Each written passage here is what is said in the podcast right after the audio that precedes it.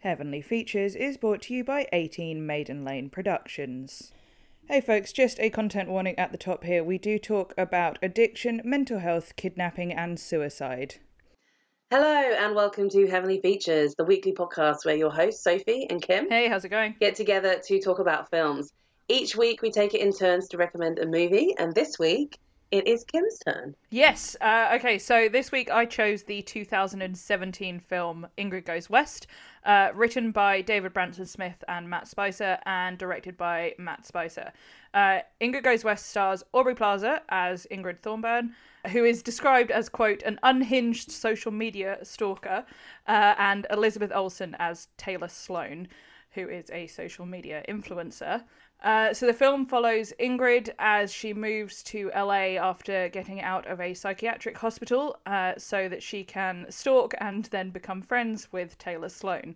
Her plan works at first and they become friends, uh, but it all falls apart when uh, all of their lies are exposed. So Ingrid Goes West is a dark comedy and drama that takes a look at the very real problems that we have with mental health and social media. And although it is a very extreme case, it does uh, a good job, I think, at showing the real issues. The main thing that grounds this film, in my opinion, uh, that is filled with very flawed and not always likable people, is the amazing performances from everyone, but especially Aubrey Plaza and Elizabeth Olsen like no matter how awful or cringy the things that their characters are doing, they're very captivating to watch and they do feel like fully formed people. Not that it's really surprising to be honest, because they're both amazing in everything I've ever seen them in. So I know this was your first time seeing this safe So what did you think about it and what was like was it what you expected from what you'd already heard about it? Um, to be honest, I hadn't heard a huge amount about the film.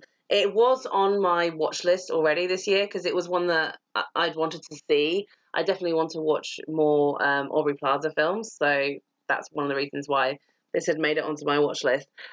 But I hadn't got around to it, and I had actually tried watching it before, and was I was like, oh, maybe I'm not in the mood for this. It's, it's quite dark and a little bit cringy at times. I have a real, real problem when watching things that are really cringy. I often I can't deal with the secondhand embarrassment that comes from that. And so when I'm watching something that is uh, so cringy, I often have to pause and go and do something else, watch something else, and then come back to it. So watching this film at times was super challenging. It took me way longer than it should have, and probably was not the cinematic experience that was intended because I kept having to pause it because of the secondhand embarrassment of like the cringy moments were just too much for me. Oh, there was so much cringe. Oh my god, I just I can't. I can't. I think like when people are self-aware enough to know that they're behaving in a cringy way, I can deal with that better.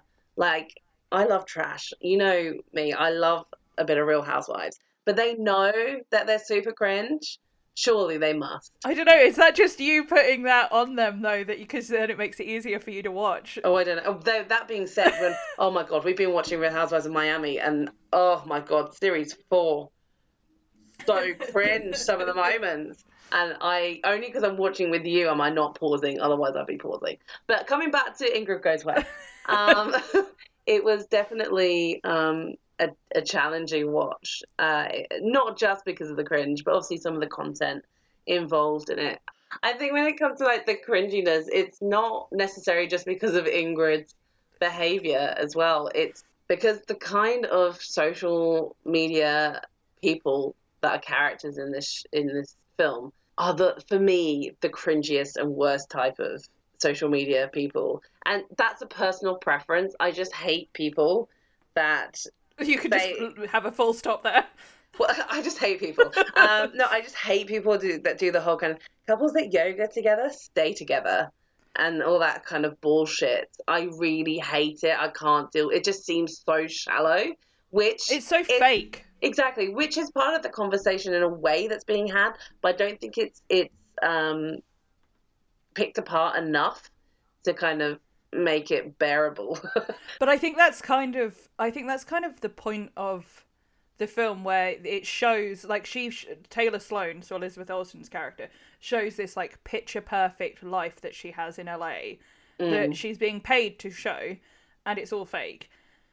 and when like Ingrid realizes it's all fake, it's kind of you you get a little peek behind the curtain, but she manages to keep up with that whole fake life that she's created for herself. Yeah. And I think it I think it does a good job in showing that. I think if if we were following Taylor's journey rather than Ingrid's journey, it might have picked it apart a bit more. Yeah, I mean, when when we start the film, we're starting with um, a, a completely separate character that um, Ingrid has become obsessed with, which is seemingly somebody that she was uh, went to school with and supposedly became friends with. Though it it becomes clearer later on that she was not really ever friends with this person. She had just stalked her so obsessively online that she felt that she had this connection to her and that they were friends. And so we are introduced to Ingrid in this moment where she is crying in the car and she's aggressively liking all of these Instagram posts, which, first of all, like I have never liked as many Instagram posts as I think Ingrid does in this entire film. I don't like posts that often. I certainly am not just scrolling like like scroll like like scroll like like you know that's not that's not how I use Instagram. So it's really interesting to see if that, if, if that is something that people do. I, I, I don't know. It's just a different um, kind of insight to experiences that other people might have using the app. Uh, but we see how she's obsessing, and then she uh, feels as though she's been left out of this person's life experiences uh, because this woman's getting married and has not invited Ingrid to the wedding. Because of course she wouldn't. They're not really friends. Um, and she goes in and pepper sprays this woman and calls her a cunt, which I kind of loved. Um, and then does like the worst attempts at trying to escape. she's easily yes. caught. Uh, but uh, so we start there, and automatically, like the first note that I made was surely everyone knows the rules of social media. You don't overshare, you don't live stream or post your life uh, live and you don't let people know your immediate location and so many people seem to fail on this my my first my first thing that i put was why on earth are they in real time posting the wedding like there's I would be wanting to enjoy the moment, but I think that's kind of the point of the like the beginning of it, where it's you're, you're not really enjoying the moment because you're posting about how much you're enjoying the moment. Yeah, I don't think. See, I'm really like notoriously bad at not having that many pictures of myself and my friends doing things, which to a certain extent I kind of regret. It would be nice to have more photos of us when we go out for a day and do things together but I just never think to get my phone out. Like if you go on my Instagram, it will literally just be pictures of like crafts that I've done badly, uh, some puzzles, and my cats. Um, and occasionally, maybe I've made some soup and decided to put that. You know, it's really mundane and boring. Um, I never think to put up pictures really of my friends or me me going out and doing stuff. And perhaps that's a nice thing that you know I'm more in the moment. I don't think about it. But lots of people seemingly do just post everything. They're not in the moment. And I have certainly been to events where it is clear that people are not experiencing the moment firsthand, they're experiencing it through their phones. And that's kind of upsetting that you've got this barrier between yourself and your experiences as you have them. And that seems to be something maybe that's being commented on here at the beginning is that literally this is meant to be one supposedly one of the best days of your life and yet all you do is live Instagram what's happening um, at your wedding, and it, it just seems absolutely bizarre and crazy. That, that would be the last thing on my mind to be doing if I was getting married. Exactly. I mean, I want to be enjoying my time with my friends and family, but you know, we're all different. Uh, but I think that uh, I think that it's interesting that do people just not know how to keep themselves safe online? Well, I think that it was it's very much you don't expect the bad thing to happen to you a lot of the time when it comes to things like that. So like people do share their location willingly and easily a lot and it's I mean it is dangerous. it's so dangerous. Oh gosh. I mean I would never do it. I'd only ever do it after the fact. I would never do it at the time. I've gone on holidays, and it's only once I've got back in the country that I post the pictures of my holiday, maybe online if I want to do that at all because I don't want people to know where I've gone. And maybe it's because, like, in my job, I work in education. So a lot of our training, when it comes to protecting yourself and safeguarding, is of course it's about protecting the students, but it's also about protecting yourself. And part of that is to make sure that, well, ideally you'd have private social media accounts. But if you do use social media accounts, don't put up anything that could endanger you, be used against you. So maybe that's why literally all my Instagram posts are about my cats and soup because that's not going to make me lose my job or it's not going to, you know, be something that could kind of uh, put me in harm's way. Um, and I'm not, you know, telling everyone where I live. So if a student or a parent came across something, they are not going to ever be able to see anything that would be either inappropriate or that I could get into trouble with or that could endanger me. So I always have that in the back of my mind when I'm posting things online.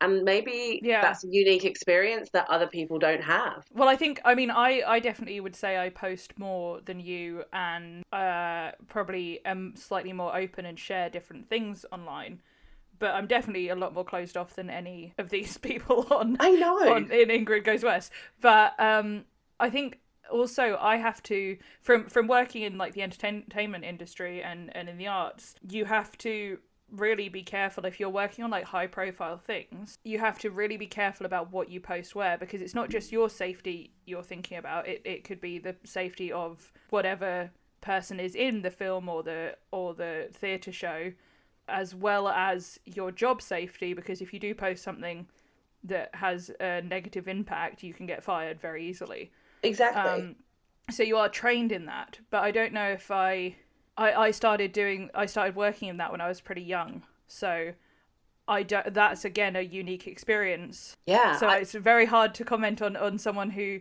who hasn't, like, we didn't grow up with social media either. Mm. Like, yes, we got like MSN Messenger and MySpace, MySpace. when we were teenagers, but like it was very different. And then we did get the talk of, you know, don't meet strangers online like that you've met online, but that was basically the extent of the talk. Yeah, I guess so. And I, I'd imagine that you know the people, the characters in this film are probably not that different in age to us. How old is Ingrid meant to be? Uh, I don't know, like maybe late twenties.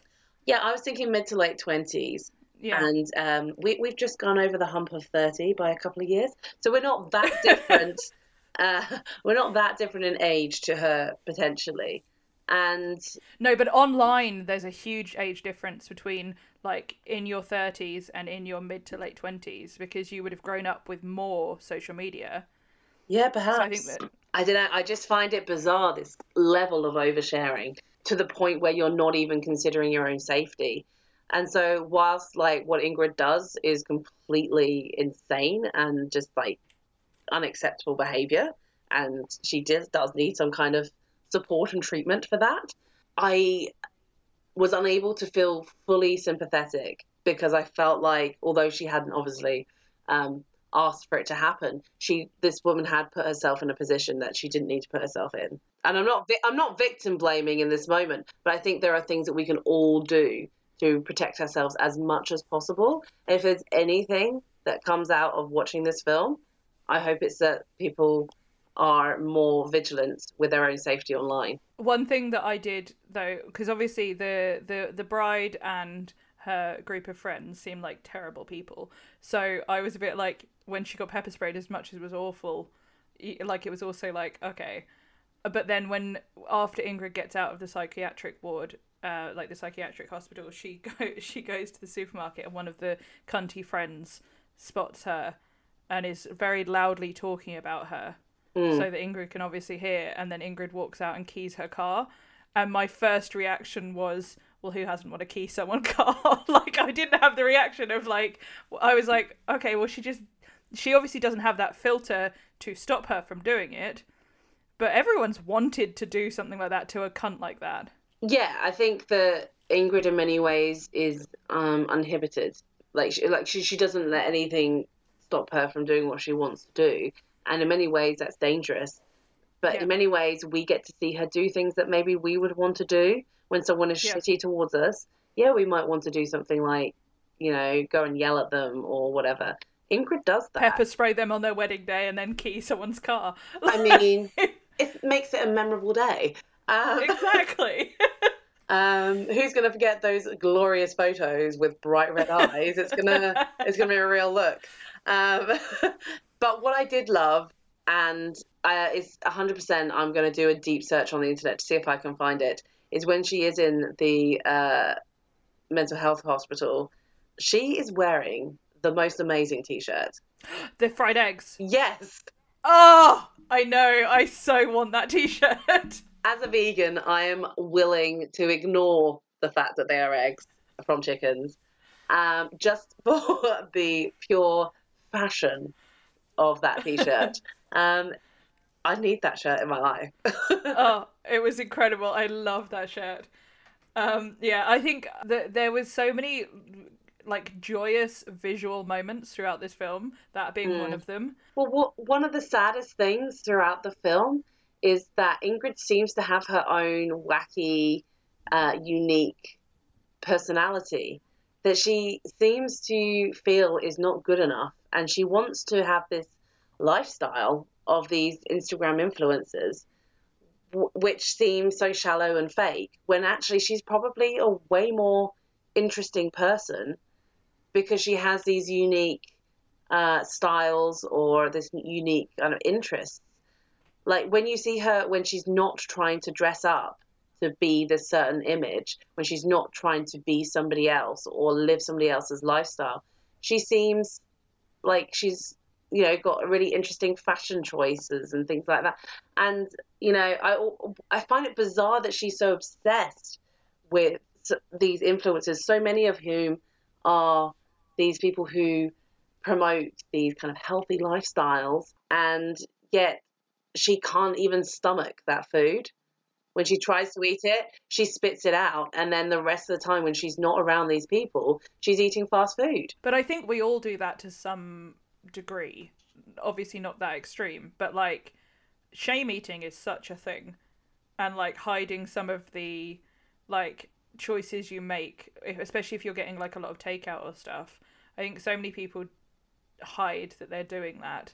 And also when you if you are depressed and very like you're not sure what you're doing with your life or you're not sure where you're going and your your like mental health is taking a hit and you see these people who post these incredible looking lives then that like you can do that. The whole fact that it is being an influencer is because it's meant to inspire and influence you and and like show you how you you too can get this lifestyle even though it's bullshit so i can understand how it does prey on people's insecurities and vulnerabilities um and if you're not in a mentally sound headspace then it's so easy to fall into those traps of oh well if i just do this one thing then I too can have this lifestyle that is emu- like I emulate and is, is shown to be this perfect lifestyle. Well, I think that one of the reasons why Ingrid is craving this lifestyle is because she seemingly has nothing going on in her life. Early on, we get the impression that she has just lost her mum. Maybe her mum was her entire world to her. Um, she's her mum had been ill, so perhaps Ingrid had been caring for her. And clearly, there's something there that potentially has triggered her to behave in the way that she does during the film. I think maybe there's some kind of maybe PTSD or some kind of trauma from these experiences that she's not seeking help for, or, or even when she was in this mental health hospital for this brief period of time, perhaps it isn't addressed. And when she comes home from this, the hospital and she sees all that she's got around her and it's not much. I mean, personally, I'd love an, I'd love a house and sixty thousand dollars, but uh, she chooses to spend it to try and get the life that she wants, or that she's been told that she should want through these influences, and that's when she decides to spend the money going west, going to stalk Elizabeth Olsen, which, quite frankly, I mean, who wouldn't who wouldn't cross country to go and be in the presence of or befriend Elizabeth Olsen. Olsen. Yeah. Oh, absolutely. One of one of my notes was actually, oh, if, if Elizabeth Olsen asked me for dinner, I think I'd pass out. Like, yeah. yeah. I mean, she's incredible, but also, you know, there's a level of of being like oh i admire you and you're beautiful and you're like intelligent or all of this and then i'm literally going to spend my life savings stalking you and trying to be you. Like there's there's such a there's a line that was crossed with ingrid. Oh, definitely. and uh and it's Many terrifying to see. Oh yeah but it's terrifying to see how like easy it was in a way for her to cross those lines because i like i definitely like fanboy out over people like in the comfort of my own home Well, that's the thing is is because these influencers are documenting their lives, they are posting about where their favorite restaurants are and their favorite shops and the beach where they like to go. And if you only take somebody to look really closely at some pictures or to read where you fucking tagged yourself because you're stupid, um, to, to know where you've been and if those are places that you regularly go, it wouldn't take much for people to find you.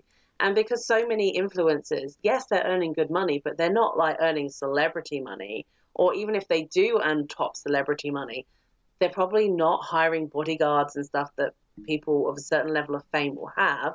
It makes it incredibly easy to get preyed upon. Yeah. Being if somebody who becomes incredibly famous, you can understand why their friends, um, or they find it hard to make friends once they become famous who are not also famous because you know that you're not going to necessarily, you're probably less likely to get somebody who has obsessively stalked you and, you know, manipulated you into wanting to be friends with them if it is somebody else who is in a similar position to you where that could happen to them.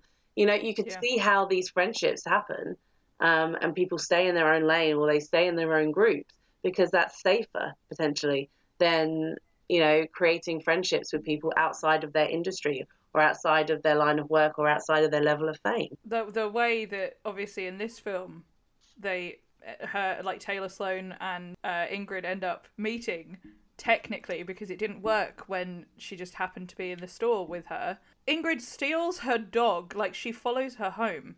Mm. And it just it does a really good job of showing how vulnerable you are if you post everywhere you are and then people can just follow you home. Exactly. And also that you you know, you're no it's not just you that could be endangered, but your loved ones, including your pets. It's it's absolutely wild and completely crazy. Um a lot of this time when she was trying to when Ingrid was trying to become friends with um Taylor, it uh this was a lot of the cringe for me that I found really but difficult. also hilarious. Like the bit where she's behind the tree eating takeout, where she has the In and Out burger and is outside Taylor's house, just across the road, hiding behind the tree, snacking on her fries. So it's like not the hiding outside someone's house, but like just like watching something eating fries. I was like, that's so relatable. like I was just like, this is amazing.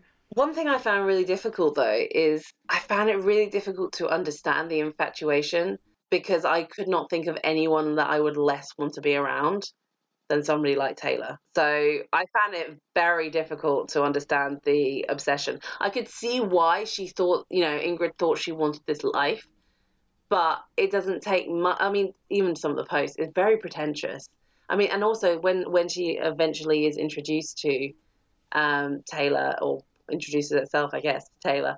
The fact that she calls herself a photographer and things like that when she's not even necessarily taking her own photos half the time. There's like so many things where she's so pretentious and so fake, and it is really quite repulsive in terms of wanting to ever wanting to get to know somebody who behaves that way. Yeah, I suppose so. Like if you're if you're not aware of how pretentious and fake it is, you can understand someone wanting to be like, oh, she has this like happy marriage to this like artist, and they go to Joshua Tree to one of their houses like all the time, and she goes to these like cool places and gets to hang out at the beach and stuff. So you can understand someone who doesn't see through the pretentiousness potentially Mm. wanting to emulate it, it takes a whole other level when you then stalk that person. Like you can be inspired by things. Like use it as a Pinterest board. Don't like then Oh. go and find the person. I'm not saying that I don't like what you know use Instagram and like obsess over things on there. I don't obsess over people. I'm more like you know on the kind of hashtag interior design kind of things where I'm like, oh my god, I wish I had that house. Um, that's where I'm, and it's not the people. So then you turn up at the house and try and move in. Exactly, right? of course. That's exactly my next thought. Um, of course. Uh, no, it's normally me being very jealous of people who can who have talented skills that I am nowhere near when it comes to doing, you know, all sorts of different projects. Um, that's usually what I'm scrolling through and going, oh, that's what I'm measuring myself and my life up to. I'm going like, I've barely sewn two things together, and look at this person and what they've made, and you know, that's how I'm measuring myself, uh, which is probably not great for my psyche. But clearly, Ingrid's taken it to be her whole entire life that she's measuring against Taylor and people like Taylor. And it's just really sad. Especially because it does not take long for the curtain to like fall and we see we start seeing the real side of Taylor, which obviously anyone who is aware of the social media thing I think knows about the whole it's a very thin veil that you Yeah. see what people choose to post online. And that's everyone. I don't just mean like influencers. Like i don't post things online like if i'm like wake up and i'm like oh jesus i drank too much last night i'm not going to post the bottles like that's not whereas if i'm at a beach i'm going to post a nice like maybe a picture of the beach because oh isn't it lovely and i'm not doing it to manipulate anyone but i'm also but i don't i'm not like an oversharer Yeah. to an extreme. But then you've got when Ingrid's there, it takes a very little amount of time for that veil to fall, and we see like they're they're talking as the three of them are talking. Like sh uh, Taylor ha- puts her hand over her husband's wine glass to stop him from drinking, Mm. and it's like there's all of these little things that come up uh, and it's very quickly you start to see the the cracks behind this perfect uh, like exterior they've put out And bizarrely, there are moments where Ingrid seems to almost be bored by, she can't help chasing them and obsessing over them and wanting to be Taylor's friend. She's also bored by the conversations because Ingrid is actually probably, maybe not, not smarter, but she's got in some ways more integrity a little bit, I think, in terms of, I don't know, like, she seems to be quite a smart person who can see through the bullshit and yet she doesn't want to believe the bullshit. So she'll be there fucking bored out of her mind um, and not believing half of it and seeing right through what's happening, but she still wants to be there and she still wants to be her friend. It's a very, it's almost like a disconnect between her inter- the intellectual side of her who knows what's happening and the emotional side of her and what she's craving in terms of these um, relationships and connections with people. well i think she's also she's wrapped her whole life's happiness up into going there and meeting this person and and previously the same with with the wedding woman Mm, like she she puts her whole happiness in going and living that life so even when you see the cracks you you it's much easier to ignore if you're chasing the dream it's much easier to ignore that maybe you chose the wrong dream but also, I guess it's easier for you to focus on the life that you want, which seemingly is meant to be these other people's lives and experiences. It's an escape, isn't it? Rather than facing perhaps your reality that you don't have what they have. Yeah. But honestly, there was, I guess, quite early in the film when she's there and she she has stalked Taylor, and she goes in after bringing the dog back for this meal, and uh, I mean, I thought Ingrid's behavior was cringy, but fucking hell, that was some fucking cringy art. oh i like i laughed so loud when i saw the art i was like oh god like and the way they were talking about it i was just like oh like because you everyone has met or seen people like that. Yeah, who who do things like that and you're just like this is just awful. Like and then and then when ingrid's like oh so do you like paint the backgrounds? Yeah, he doesn't even do like- that so he literally puts hashtag squad goals over a picture of some horses that he found. I mean, not to spoil things, but um, this Christmas, you know what you're getting. oh my god i would love it so much. Hashtag squad goals.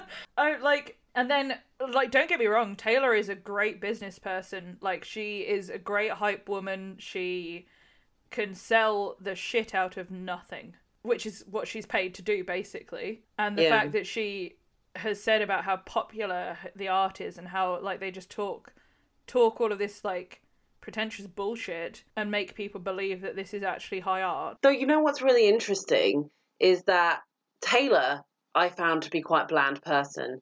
I wasn't that interested. But is it Ezra, her partner? Loved him.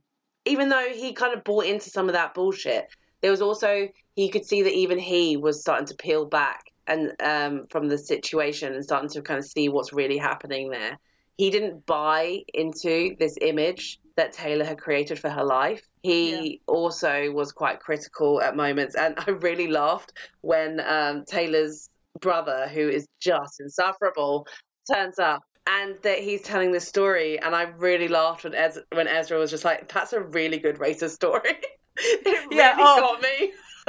I just, I mean, firstly, he, it was true. That was I mean, I, racist I, as fuck. I, I couldn't believe it. I I have not seen someone do something so overtly racist in a long time in a film. That in a modern film and a film that is not trying to tackle racism. But I think that was kind of the point of it. Like it was it was meant to be this like shocking moment where you're like oh these people are scumbags like this this guy's a dickhead and so removed and... so removed from the like other people's experiences that they only understand their white privileged situation. I mean, what the yeah. fuck does he even do? Like, we don't even we don't even get indication that he's got a big online following.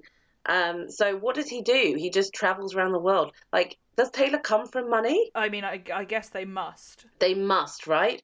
Because otherwise, how is he flying around the world and getting access to all of these these places, these yeah. these oh, areas? Oh, they they have to they have to have come from money, which also makes it a lot easier then to become an influencer. And if you can go out and afford to do it whatever you want. Oh, it's a lot easier to make your first billion if you start out with a million. You know, exactly. It's it's a lot easier to kind of get somewhere when you've already got a leg in the door, if you already got, you know, the yeah. nice things that you can then photograph and say, isn't this the amazing life? Maybe where you don't even have to work, and so you can um, do these online things and put all of your effort into that. Whereas other people maybe get a picture of them of a nice sunset every well, once a month because they're working so fucking hard at their office job the rest of their Oh, but if you listen to, to Kim Kardashian, it's just because none of us know how to work anymore. That's why. Yes, I saw that. I, I saw like, that. Absolute twat. it's like, oh, but you know, you did come from a very privileged position where your father was a famous uh, lawyer um, in one of the most yeah. high-profile American cases in recent history. Um, yeah. That had nothing to do with you then getting into um, a, some kind of friendship or relationship or situation with Paris Hilton, another person who's come from nothing, and uh, you know Hilton. That's not a famous name at all. And from uh, that, exactly, and from that, that that had nothing to do with you then getting your own reality TV show that is based on you, your life and nothing other than just like your relationship with your family. Now, in all fairness, I don't. I've never really watched Keeping Up with the Kardashians. I must admit, so I don't know if there's any more depth to it than what I am saying. But and I'm and I'm not kind of you know, angry or upset about the fact that she's managed to be so successful. Because, no, you know, go for it. If you can do it, go for it. It's just Absolutely. when you then turn around and say that ev- the everyday person is just not working hard enough. And if they did, then they would be able to be where she is or where other people like her are. It's like, that's a very different situation, you know? Yeah, this is, this is, I have no problem with the Kardashians like franchise. I have no problem with that. I have a problem when people who are born into privilege and just gain more and more privilege. And yes, they absolutely might work hard, but then they turn around and say, oh, the reason that no one else has any money is because they don't know how to work. Go fuck yourself.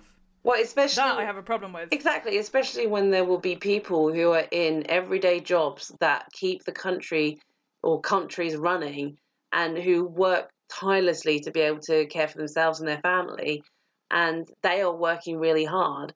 They don't have the opportunity then to be able to do some of the things that, that you, you you know people aren't just going to throw a brand deal at a nurse because she's doing her job you know because she's not famous enough and she's not doing all these extra things you know if you are so burnt out after working a ridiculous week in your job either because of the hours that you're working or just like what you have to put up with at work or the nature of your job You know, you're so burnt out that you don't have time to do a side hustle. You don't have time to do other stuff. How dare someone turn around and say that you're not doing enough?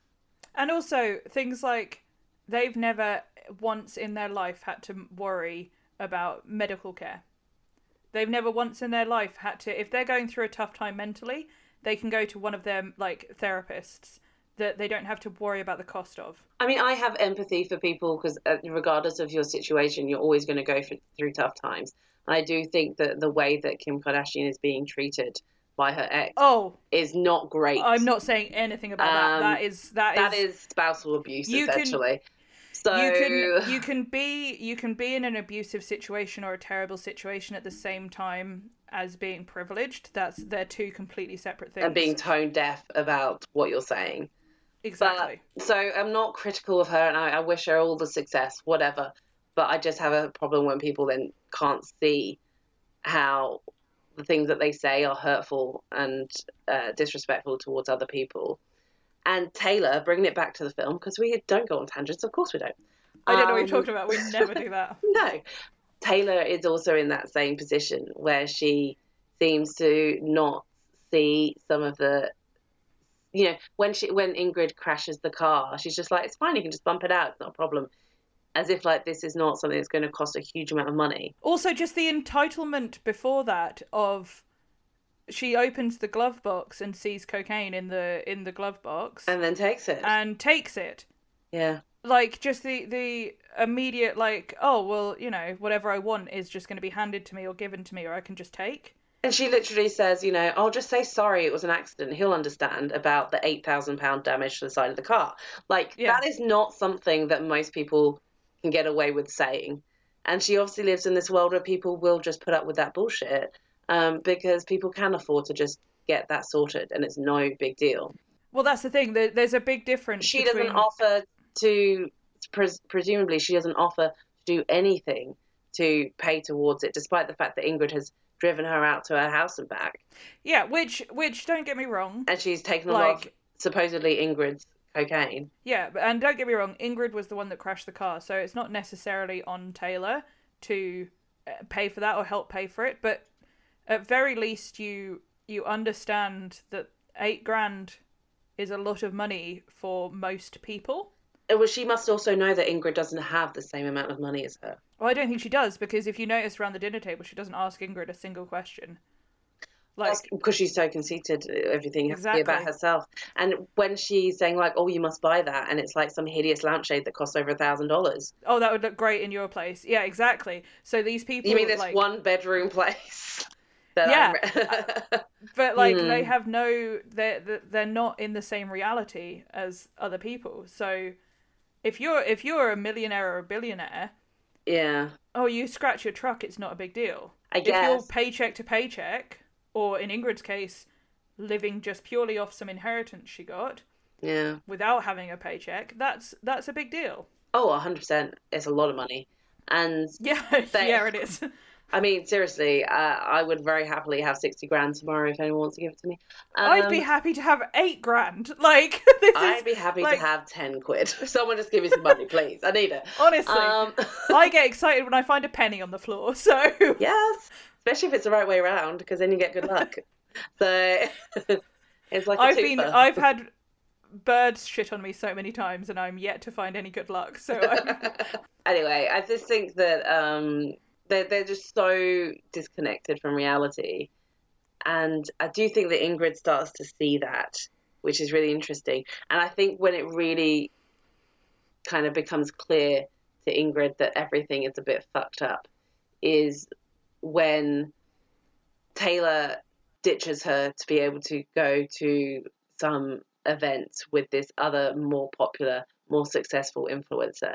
And so you can even see how parasitical, that's not even a word probably, how much like a parasite Taylor is being to this other influencer. In some ways, she's not that different to Ingrid. She's still chasing after other people and trying to leech off their popularity. She just doesn't she just doesn't go to the same extremes that Ingrid goes to. But she still does a lot of stuff where she is just dismissing her friends. She is kind of giving up parts of her life She's openly mocking people that she loves to be able to have this friendship um, with with somebody who is more successful, so that she can leech off them. And one of the first things she does when she meets this more popular influencer is take a photo and put it straight online. They're all they're all every single person in this film is so manipulative. Yeah. And it's just like it's a fascinating study on humans. Like I just like no wonder I fucking hate people. I mean, it's hard to like humanity sometimes after seeing this film. That's all I'm gonna say. um, you know what was interesting though, because we haven't really talked about a character that I do want to talk about. But before we get Pinto? there, yeah. But before we get there, the fact that I was watching this for such a long time and I was like, man, he looks so familiar. This Ezra guy, he looks like someone. It took me so long to realize that that is Kurt Russell and Goldie Hawn's son. Yeah. And then Wyatt Wyatt Russell, yeah, is that right? Yeah. I believe so. And then um, we're going to talk about him, but uh, Dan or Batman uh, is Ice Cube's son. Yeah, O'Shea Jackson Jr. is Yeah. his name. Exactly. Yeah. And then, of course, we've got Elizabeth Olsen, who's we I already knew that she was related to the Olsen twins, to Mary Kate and Ashley Olsen. So there's like so many legacies going on in this film. yes. And I thought it was really interesting. And I wondered, like, how much, uh, you know, like, it's, it's interesting that they got these people from these very specific privileged backgrounds playing some of these roles where they might supposedly find it harder to relate to somebody like Ingrid because it's not going to be an experience that they've had coming from Yeah. nothing. So I just found whereas whereas Aubrey. Plaza isn't from a, a dynasty or like no. um, Um, like she just- she worked like hostess and waitress jobs yeah, like the, the classic was the classic jobs you have when you're trying to be a, uh, when you're a struggling actor. Um, Yeah. I just thought it was really fascinating how many people. I just could when there were so many. I was just like, how are there so many people in this? It's a relatively small cast. which you'd think you, like they they probably were drawn to it for partially that reason like these characters they've probably grown up with people who are like all of the characters in this. Yeah, they probably have seen, especially if you live in Hollywood, seen people who behave in this way for their social media accounts, and they are Yeah. fake. So I just thought it was a really interesting kind of observation that so many people are probably have lived a lot of their lives being surrounded by these sorts of these sorts of people. Um, Yeah. Even you know, uh, the people that they are playing might be Yeah. people that they've met. Well, I, I Elizabeth Olsen isn't on social media. She she got social media for a little while, and it was amazing because we got to see her garden a lot.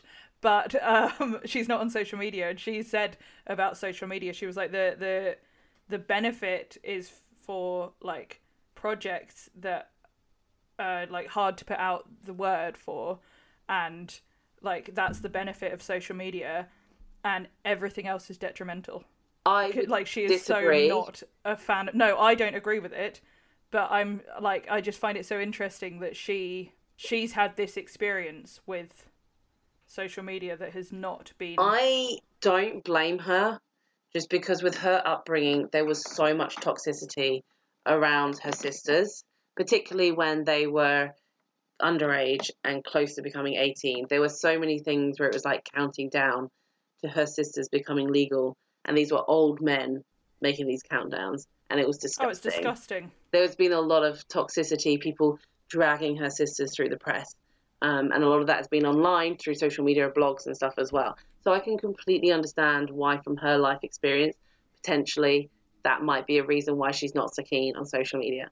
However, I do think that there are particularly communities who can find each other using social media online, and that can be life saving. her her opinion is definitely not my opinion i i love social media i think Yeah. i think it's fantastic I Uh, think and I lot- think the for me the benefits way outdo the the negative detrimental side of it. I think it also depends how much the you know as an individual you engage with stuff and how much you um, are willing to share, and everybody has a different measure for that.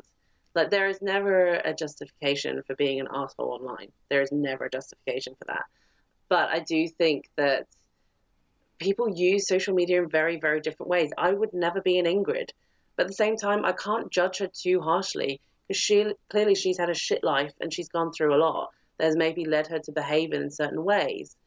So I can't shit on her for that. I wouldn't use I wouldn't use social media like she does, but I wouldn't I wouldn't criticize her too heavily. She goes over the line, hundred percent. But I think it's not as clear as just somebody who she, she's very much she's set up as a character who has a lot of baggage, and that might explain why she latches onto these social media influencers and why she behaves the way that she does. And she goes too far, but you can understand how she might have maybe got to a place where she is mentally unbalanced in that way. It's, she's not just set up as a person who's got who's completely normal, got no problems in their lives, and then goes this extra mile. She's clearly somebody who has some kind of damage going on there that has not she's not sought or um, received medical specialist help for. You know, well, I mean, she has, but then she's just put back into society without it actually dealing with the core issues. Well, because it depends, really. Were they dealing with the fact that she pepper sprayed someone and her like becoming too involved with somebody online, or were they dealing with the trauma that led to her behaving in that way? Well, it very much seems like they purely just went like ticked a couple of boxes and focused on the, the crime, focused on yeah. what had led her, there. which there. is so typical of of any mental health. She's probably um, there for um, like eight weeks or something. Yeah, and then left by herself yeah. with nothing to go back to. Yeah, yeah, exactly. But with with regards to to social media, I think also the difference between me being on social media and someone like Elizabeth Olsen being on social media is no one gives a flying fuck what I do or say. That's true. So I can go on there and I can like whatever I want, and no one is watching what I'm liking. Mm. Apart from the odd time you will see a post that I've liked and be like, "Of course you fucking like that," before I could send it to you. That's the extent mean, of my like. You mean lesbians and their fashion? yes, yes, I do. Love that page. Every time it's I scroll and it's like it's there and it's like a picture of somebody, I'm like, of course Kim's already like that. yes, exactly. Um, but so I, it's it's a very different kettle of fish for me yeah. than it is for I someone who that. is in the public eye. And I think also you've got the extra level of of having grown up watching your sisters being dragged and almost destroyed. I oh no, like I, I think I... you're going to have a very different relationship. Whereas for me, I I have found community and I have found information and I have found joy and I've found distraction and I found like great things on there. I like I'm a huge fan of it for myself but I can also understand why it's not for everyone. And yeah. I've got plenty of friends who have to take like social media breaks and things like that because it's it's doing bad things for their mental health. That's that's crazy. See, I would say actually the thing that I probably use the most in terms of social media is YouTube. Yeah. And I just don't I just don't, I think I use it relatively sparingly. I don't watch that much and I don't use Instagram that much. I mainly use Instagram in the morning when I'm having my breakfast. Um, I've done my Duolingo, I've done a bit of French, then I do a bit of Instagram, then I go and get ready for work. Pretentious fuck. and then um, maybe I'll do a bit. I, I usually have my phone off at work, so that probably helps. And then I maybe go on Instagram, once or twice in the evening, just like usually because you sent me a message on there, and yep. uh, that's like the limit. I don't, I'm not on there very often really, and in you know things like YouTube, yes, I might go on a bit in the evening, but like not a huge amount. So I don't know. I've never had that kind of addictive relationship with with social media. But even even when it's not like addictive, like I wouldn't say I'm addicted to it by any stretch of the imagination. I know I use it a hell of a lot more than you. Yes, you do. Um, but because I, I, get all I'm... the messages where you're sending yeah. me pictures because... and TikToks and stuff. Yeah, which like, and I just even though I, I don't thoroughly enjoy it. no, I know, but I, I for me, I just thoroughly enjoy it. It gives me joy. It brings me happiness. I see these like fun posts that I want to share with someone. Same as if I did was out in the world and saw a nice tree and wanted to send you a picture. You know, like it's it's these things that I relate to, and the algorithms for me work. I know for some sometimes they can be detrimental, and the algorithms can show you stuff that maybe wouldn't be good for your mental health.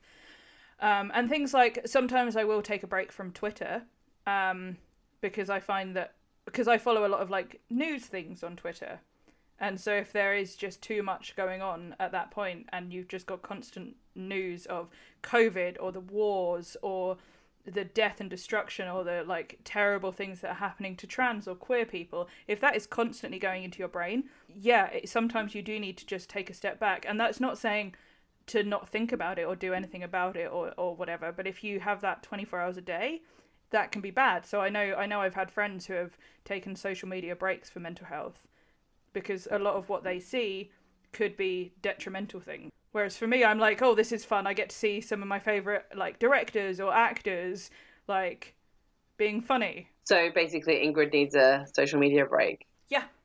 or to go on a different site and use a different and have a slightly different algorithm. Like maybe, maybe. So we we haven't really talked about him yet, but um, Dan, the landlord, Dan Pinto, the boyfriend, the Batman obsessed, slightly fetishy Batman-y stuff. Um, I really liked really him, and I I loved that he had such a passion for Batman. Like his truck had was covered in Batman stuff. He had the Batman soundtrack in there. His fucking license plate was Batman. Like oh, boys I obsessed. Just, I love a like nerd that fully nerds out. Like I'm yeah. definitely I'm definitely like a nerd with things and nerd out over things. Not not necessarily to that extreme, but I fucking love it. Like I, you, I've got like dinosaurs all over my place. Mm. It would be the same if I, I mean, I've actually got a Batman thing up on the wall as well. So I'm like, I'm like, yeah, I totally love it when someone nerds the fuck out. So why do you think he's so drawn to Ingrid? I think firstly it's Aubrey Plaza, so you know. Oh yeah, like the the makeup department does a good job of trying to make her look like rough around the edges, but clearly still being it's incredibly Aubrey beautiful. fucking Plaza. So... Yeah. Um, and also I think that he he feels a kinship in he lost his parents and she's lost hers. Yeah. And he can see the like the the probably also the bit of the she's a bit broken and needs help and he wants to be the hero. He wants to be Batman. And he is drawn to the darkness and drawn to the to like if we put it all in Batman terms, like orphan, like darkness, I think, hero, like wanting to save people. So I think that yeah, I agree that the kind of the orphan thing is probably he's probably got something there that makes him connect to her because she also is orphaned, um, and you know the loss of parents is is you know a unique experience that they can bond over. I also think that he you don't ever see anything going on in his in his life in terms of like friends or anybody. We don't see anything like that. So I don't know if he's just like a little bit lonely. And then Well, he's he's in his back cave all day writing, so Yeah, and then Ingrid, despite the fact that she lets him down so many times, uh, she's beautiful and she's weird and willing to indulge his fantasies and his kinks. He she did Catwoman kinky role play. Like that girl is a keeper. yeah. And uh, really, it was literally after that that he bent over and did anything for her, pretty much. You know, he. Well, he did say no one's ever done this for me before, and it's clearly something. Take away the whole like sex part of it. It's something that he's always wanted, and no one's been willing to go there with him. Yeah. And she and she did. And yes, it was in a manipulative way, but also like that's lovely. That's such a sweet thing. If if someone really wants something and it doesn't hurt harm you, like it's such a sweet thing to to be able to give them what they want. I could understand that, and I could understand him even getting over the car. The kidnapping. I thought that was like a step that was. I couldn't understand why he was so involved to do that. I know that well, because he, he believes that uh, that what's his name? Uh, the oh, brother, oh, uh, the Nikki, Nikki, Nikki. He believes that Nikki has punched her, so I can understand getting like irate about that. But it's one thing to go over and like punch someone's light out at their house and then go off. It's another thing to like kidnap somebody. But she she Ingrid's very manipulative as well and manipulates him by being like, I need Batman. Yeah. Oh, like, oh, yeah. So he does all of that, and then... I'm not saying I'm not condoning kidnapping. I'm not condoning any of it, but I can understand But he- him he he thinks this is the best way to protect her because she says we have to be really careful about this like and he thinks that she's just been punched in the face by this dickhead man who's manipulative and he also blames himself slightly because he told him about the money that Ingrid's Yeah. mum left. which I couldn't believe that she had so much left to put down on that house after all the money she'd been Uh, spending. Doesn't make any sense. No, she There's no way if she got left 60 grand and she threw down and then- fifty grand. yeah whereas she's but she and then she only had a little bit in her If she's- at one point she only had If she's a buying a thousand pound lampshades on a whim, come on, mate. and paying rent in la Yeah, yeah. There's we no already way. know that he's she's given uh, two to three grand in rent already, at least. and she traveled to la And Joshua Tree and back. exactly yeah there's no way she had that much money left i don't know how unless she had savings herself as well beforehand I don't know. It, it was a bit sketchy. that bit didn't make sense to me No, yeah but anyway, coming back to Dan is uh, he he goes that extra mile, shall we say? He ends up getting quite injured. She takes him to the hospital, and then decides to leave him there, take her, his truck, and go and buy the house next to um, Taylor's out in Joshua the one that taylor wanted to buy to set up a boutique hotel. Yeah, like her instagram page but in real life. So you can buy everything that's there. Fucking hell. And then um, she decides to literally sit there, perched by a window, and spy on them for the entire time. Obviously, by this point, Taylor wants nothing to do with her because Nikki has been found and has said everything. Because Nikki had already discovered her phone and had realized that she was basically a stalker. Um, Also, what a dick of a man. Like, take everything else that Ingrid did away. Like, he, instead of protecting his sister, yeah, he asked he was money. like, oh, I can get five grand a month uh, and use everyone in this. And I, don't get me wrong, addiction is a real thing, and addiction does make people do terrible things. But honestly, what a cock. Well, exactly, because obviously that never comes. I don't know why Ingrid doesn't say anything about it, but that never comes out to Taylor. She just accepts her brother's behavior, and it's it's very bizarre. But um, he they are not wanting anything to do with Ingrid anymore, and so she has to kind of stake out at this this house, and she's like living basically really rough she doesn't have enough money to basically cope with anything. She's drinking, Yeah. she's eating crap. She Her power's been shut off. exactly all of this is happening. Um, she dresses up as a ghost uh, to go over to this party. Well, in fairness, she didn't have anything else apart from a bed sheet and I it know. was somehow a wig. So she goes over for the Halloween party. I was like, all right, well, at least at least you tried something, I guess. I guess. But um, and then when all of that goes down, and Taylor says, "I don't want you to be in my life. You need to go. We know what happened, etc., etc." And they have this big kind of final to do um, at this party.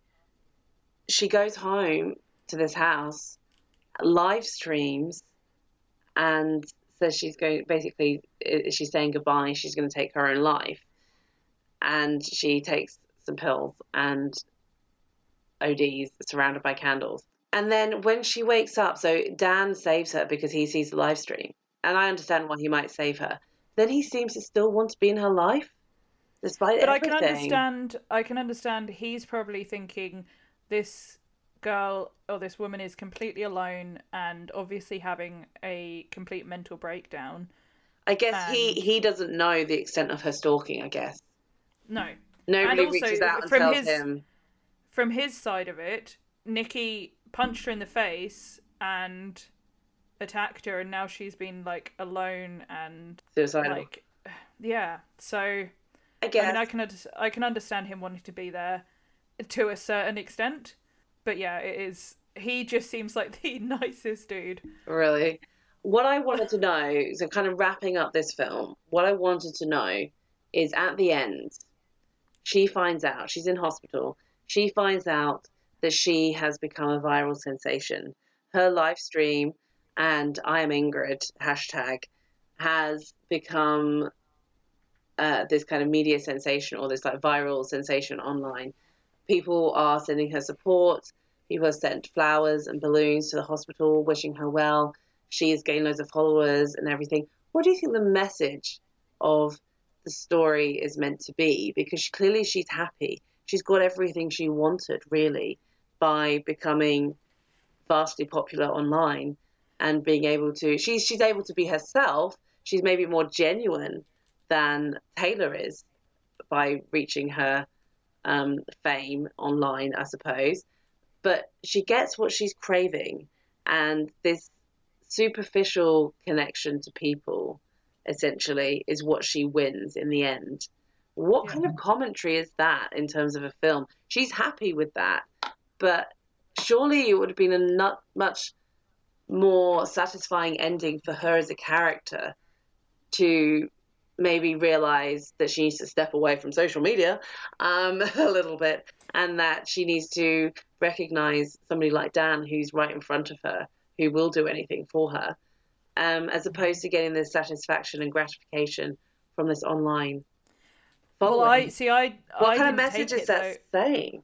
I didn't take it as a happy ending. Like when I saw that, no, like, I was. I, and I don't trapped. know if it was I don't know if it was meant to be from the filmmakers. I don't think they wrote it as a happy ending. I think they wrote it as a an extra commentary on how social media can become this addiction that if that's all you're craving then if like that's going to become your whole life and that's going to take over everything else and i don't think that that's a good thing. Don't get me wrong. I don't think that they intended it to be a happy ending. I'm not saying that. I just wanted to know your opinion on it because I think that um, she gets what she wants in terms of uh, the following. She gets this kind of artificial hug from the world, essentially, and um, but it also kind of glorifies in the process. It glorifies these extreme mental health kind of um, behaviors online to get following. I'm not saying that people would do that to get a following, but people, she becomes popular once she's obviously exposed herself as being very vulnerable, but once she's tried to take her own life. And I can only imagine that that's not going to be the mes- best message to send out in terms of trying to reach popularity online, is to do something that is so extreme. And is that a commentary on how social media kind of feasts on the, the darker sides of humanity and how we uh, are fascinated by people who are vulnerable and people who um, do such extreme, devastating things where they, by luck, manage to survive something like that. I just wondered what they were trying to say in that moment and whether it's I mean, I'm not saying that uh, uh, you need to be a responsible director, but whether it is a responsible message to send at the end of a film like this. Well, I think that it's. I mean, I think that there is always a bit of a responsibility that you have to take, but I also think that you should be honest and you should be able to tell whatever story that you you want. Uh, I think that I think it's both a commentary on the the darker side of social media. This whole film is, mm. is a mm. commentary on the darker side of it, and also the the fakeness and the high that people get from the likes, no matter what the likes come from. Yeah. And also the falseness of everyone else online. Like obviously, it's a normal thing if you see something bad happen to someone. It's it's a, quite a normal thing to want to reach out or to comfort or soothe. But those like the majority of people that saw that live stream and commented that tomorrow will be on to something new and something else. Yes. And it's sens- I, I it's a it's... sensationalist thing of the moment. Not Yeah, exactly. It doesn't have that it, even that is almost I'm not saying her act is shallow, but the online attention she receives is still shallow because most of these people don't really care or they are not going to stick around to really continue to support her. Well, I think it's the same the same as as everything we have nowadays is is you you have these things like back it back years ago when you'd have the news on like things would last a lot longer whereas now you have like you get a new grab headline constantly so you the amount of things that i've been like jesus that's devastating and the next day cannot remember a single detail about it like it's it, we're living in such a fast society where things just constantly are changing and constantly uh, a new tragedy comes up Mm.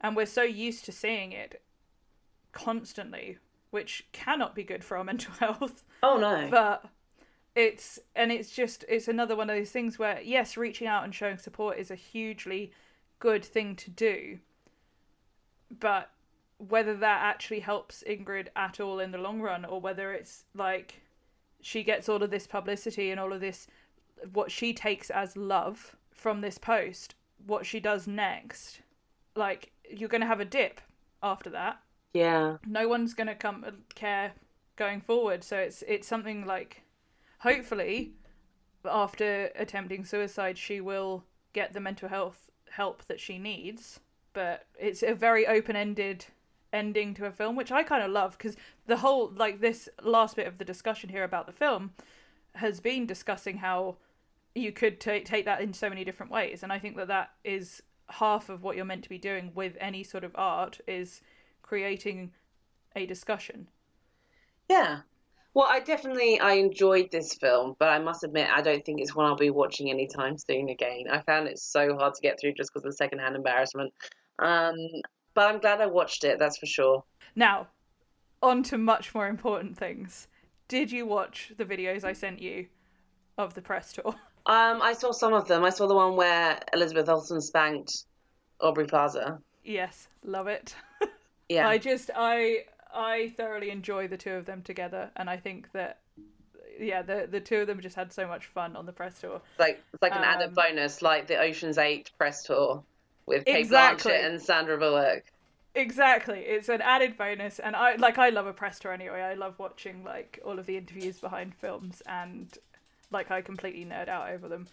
Uh and yeah, I just I thoroughly enjoyed the two of them together. I thought they were so funny together and also just like the best wives of all time. It would be it would be nice to see them do a film together where the content is not quite so dark and where they and where to be honest, Elizabeth Olsen had a little bit more to do than just have to play. I'm not saying that she was bad, but her character was so shallow that it, it didn't give her a lot of depth as a character But to I think- play.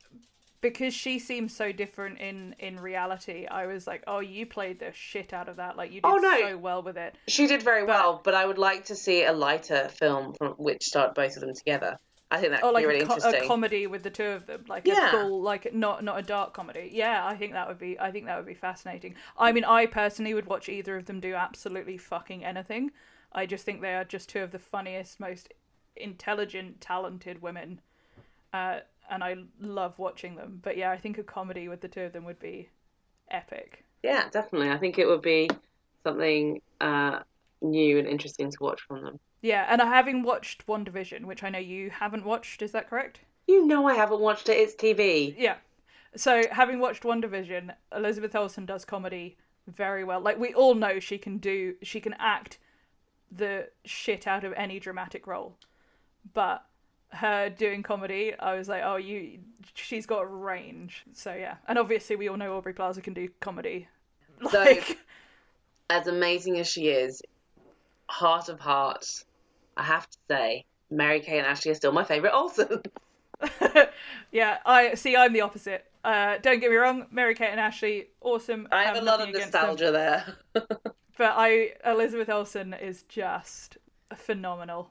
I like was it maybe maybe a year and a half ago I unironically rewatched a lot of Mary Kate and Olsen films from Yes. their youth and uh, they're not all great but I still thoroughly enjoyed many of them. They were very nostalgic to me. I've only seen a couple of them anyway, even as I was younger. Like any ones that I've watched is ones that I've watched with you, so I don't have that same nostalgia necessarily. Oh, we definitely need to, you know, watch something like New York Minute or something on here. I think that would be fun. that yeah, I'm I'm totally down. You know that. You know, Um, War, War of the Olsens. Elizabeth Olsen, Mary-Kate and Ashley. Are there any other I, uh, siblings? I don't know. I they, there are, but not. Uh, Not in the entertainment industry. Yeah. So I definitely have some more Elizabeth Olsen films that I can throw in to show. She's also done some amazing TV. Like Sorry for Your Loss is just incredible television and Jesus Christ the girl can act. Are you trying to tell me that Passport to Paris is not an iconic acting moment from my girls, Mary Kate and Ashley? Excuse I'm- you. It takes I'm two just saying iconic. it's slightly different. That food fight. Oh, I wanted to be in it so much as a kid. And that house. No. Oh, even Kirstie Alley. I was like, yes, I I want you to be my weird surrogate mother at this orphanage. Of course. I have I have absolutely nothing against Mary Kate and Ashley. I just think that maybe that is the blade you will die on and Elizabeth is the blade I will die on. Okay, I'm willing to take it. yeah, perfect. Um, okay, so I personally think that, that this is a good film to, for people to watch. I think it's it's great, and I also think that once you've finished watching it, you should watch the press tour uh, because it will give you something that's a bit lighter to to end on, and also uh, shows a nicer side of social media because obviously it's all up on YouTube. Uh, so uh, yeah, I personally I enjoyed the film. It's not one that I watch all the time. I've I've seen it a couple of times now, but yeah, I thoroughly enjoy it. So next week, it's your choice. Yes, it is. So what is it that you are going to uh, to make us watch? I was gonna say I don't know what I was. I'm not making you watch anything. I am giving you the opportunity to watch the film Princess Cyd, which uh, oh, I, okay. I believe it came out in maybe 20, 2017. So it's, it's about five years old, I think. And I came across this film um, originally uh, when I was kind of looking at uh, kind of queer movies to watch. And this one I picked up mainly because of the kind of coded ace representation. Um, so I think watching it next week would be really interesting because next week will be just a, a few days ahead of um, Asexuality Awareness Day, which is on the 6th of April. So I think it would be an interesting one to cover near that time. Um, it's also got uh, bisexual, pansexual character in there as well, um, and uh, definitely some like different kind of presentations going on as well with some of the different characters. So I think it would be a fun one to do. And it's not a particularly big film, so I always like to, it, where possible, give the opportunity um, to some of those more kind of indie films uh, to kind of have that discussion and give it a bit of a um, a moment in the sun, if you know what I mean.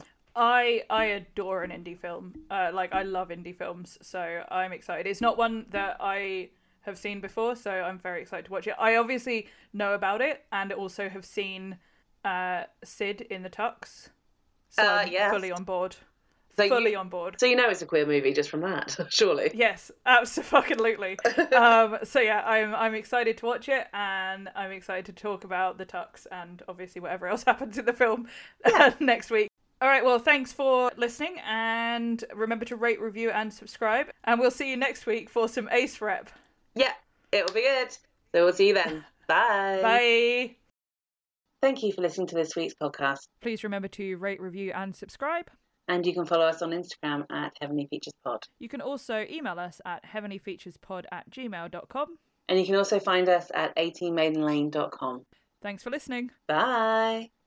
This podcast was brought to you by 18 Maiden Lane Productions.